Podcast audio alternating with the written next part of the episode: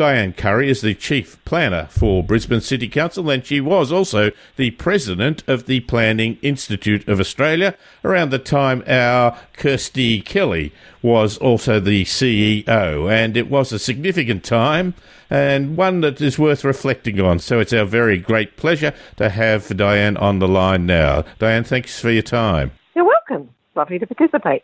Now, I noticed on your Twitter that you've just been to a conference on place management, the sense of creating a place not just as a bright paint on a few commercial stores. It's got to be something more complete than that. It certainly is. Good placemaking is all about making really vibrant places that people like to enjoy and linger, which also usually results in successful businesses around them. So they can be commercial spaces, they can be places where we stop and like a great park, or they could be a really wonderful suburban location. So I do work across the whole range. I just interviewed some people who have disability, people who are blind, and they raised the sense of place far, far more than I had taken it or thought about it. So I think it's very important. Is it also then something that really has principles that could apply to where we work and what we participate with in terms of an institute? I think it does, and that probably is my profession as a planner. We're all about creating great places to live, work and play. So great working environments, a city that's easy to get around in and is successful, because we all want our communities to be filled with prosperous, happy and healthy people. So they're principles that really apply in how you build, I think, in how you build a successful playground, suburb or a city. I wonder if it's also something that you can apply in principle to, say, an institute like the Planning Institute of Australia, which is, I believe, has a lot of volunteer work in it. It does do, certainly for any of those, any of our professional institutes. The members who form the governing committees tend to give a lot of time.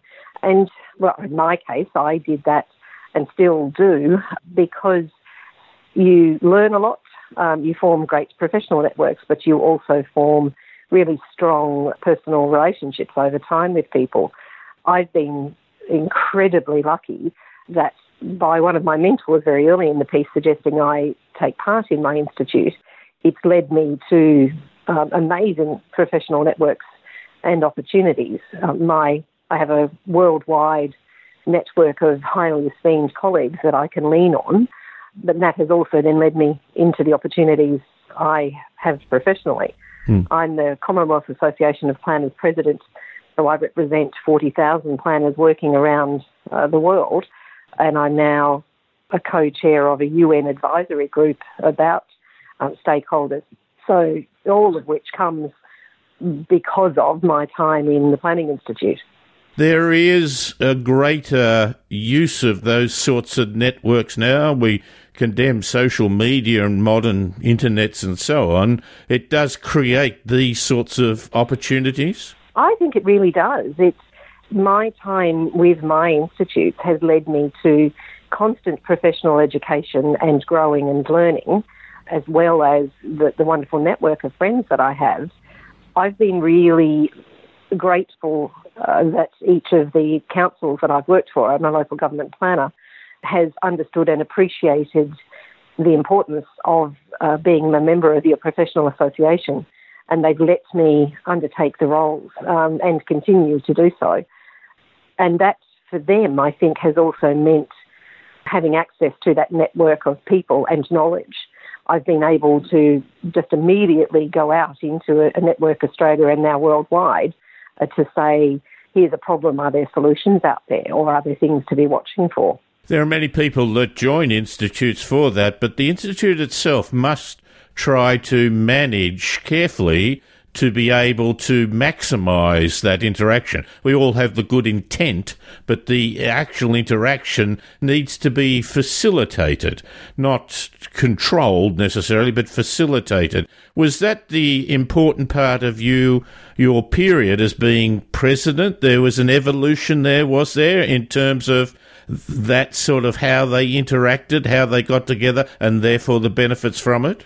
It was an interesting time. Kirsty and I joined at the same time. I became president at the same time, just ahead of her becoming CEO.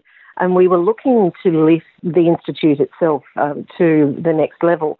And when you're working in an environment with people across the country, it's a complicated regime to try and make sure that members are getting local benefits and a reason to be part of their institute at the same time as forming policy positions and having input into activities at government level across the country, either at local, state and national level. So how you form networks, how you bring benefits to your members and build their attachments and their benefits out of their association was a really important thing for Kirsty. She focused very strongly on building the members' understanding of the benefits of being part of the Institute and how they could contribute. So what sort of things did you and Kirsty do? You worked so closely together as a president and CEO. So what we were trying to do was form very clear policy positions into state and into particularly federal activities at the time. So going through the key issues in terms of prosperity of cities and building people's understanding of the importance of the planning profession in that process. And then we went through a particular exercise of a campaign called Planning Matters, which was a campaign to show the community and government the importance of what we were doing, but also to remind the members of the value of their work and their contribution to forming great cities. You were pushing principles there, not just we should build this project or that, but do I sense that's what you were first and foremost getting right, the notion of what the principles are? Yeah, it's really important to understand the basic principles of what matters in how you build successful community and then what our role is in that. So Kirsty in particular took the Institute on a journey of the importance of basics, so basic training, how to build on that, the basic principles of our profession, the basic ethics of our profession, and then how that translates into our daily work. Because those essential principles are something that translates whether you're working across the different ranges of this, our particular profession, but then they translate into how you undertake each of the different sorts of planning professions undertake our jobs. But if you look at that more broadly, Kirsty in particular was part of a bigger environment of the built environment professions. So working with engineers, architects, landscape architects to look at how we all work together to form more prosperous cities. That interaction, our institute started out as tech people who weren't necessarily qualified as engineers, but has broadened enormously. Have you found that? Well, you obviously did with the Institute, but I mean, your whole profession is really far more eclectic than it has ever been. Absolutely. And our range in terms of inputs goes everywhere through from connection into transport matters, connection into design matters, landscape architecture. I'm involved in the design at the moment of a major new park because those good principles of how you create great places translate across multiple professions. I think we all understand how we are so strongly connected across all of the different built environment professions and that you need each of those different pieces of professional expertise to then end up with a good result. Is there a push far more now for the need for actually understanding where others are coming from, for listening? Engineers used to live in a world of decide and defend. We worked out what we thought was the best answer and then held meetings to defend it. Is active listening now so much more a critical element of professional activity? Absolutely. Negotiation skills and communication skills, I think, are a foundation for all of our professions these days. I believe, in certainly sitting and listening to each of the different points of view, because for me, you end up then with a more rounded position. So whether it's a policy position you're creating or whether it's the design of a building or a space or a street, each of us brings something to that conversation if you listen to what people are either saying and at times not saying to then craft an outcome. I think that is now accepted as high quality professionalism in creating a better outcome. We seem to live in a world of those who state opinion the loudest seem to get most or a lot of the coverage, yet is there that need for collective wisdom, for the ability to be able to actually discuss it out without necessarily coming to the table with a determined and unchangeable position? Absolutely. And I think we also have to be conscious more of the changing ways of communicating. It's interesting, you mentioned Twitter earlier. That took me a while to participate in because professionally I'm busy. But I look now at the reach and the ability to communicate through social media. That has to form part of any strategy to both communicate material out, but also to obtain input in. These days, I can scrape data from a series of sources and understand why a particular space is working well or why it's not. So our ability to listen and communicate in and out is changing dramatically. When you and Kirsty worked with the Institute, and you're still involved, I'm sure, that the point being, though, you weren't condemning the past, you were merely adapting to the advantages of the future. Absolutely. People should not be scared of change? No, I think change is part of everyday life. It's part of normal growth, and it brings an opportunity to keep what you've liked in the past, but also to build on it. So Kirsty and I had both been long-standing members of our institute. We wanted to continue to adapt and grow and learn, and I think we added value. Certainly our membership appeared to believe that, and I credit Kirsty with a lot of that.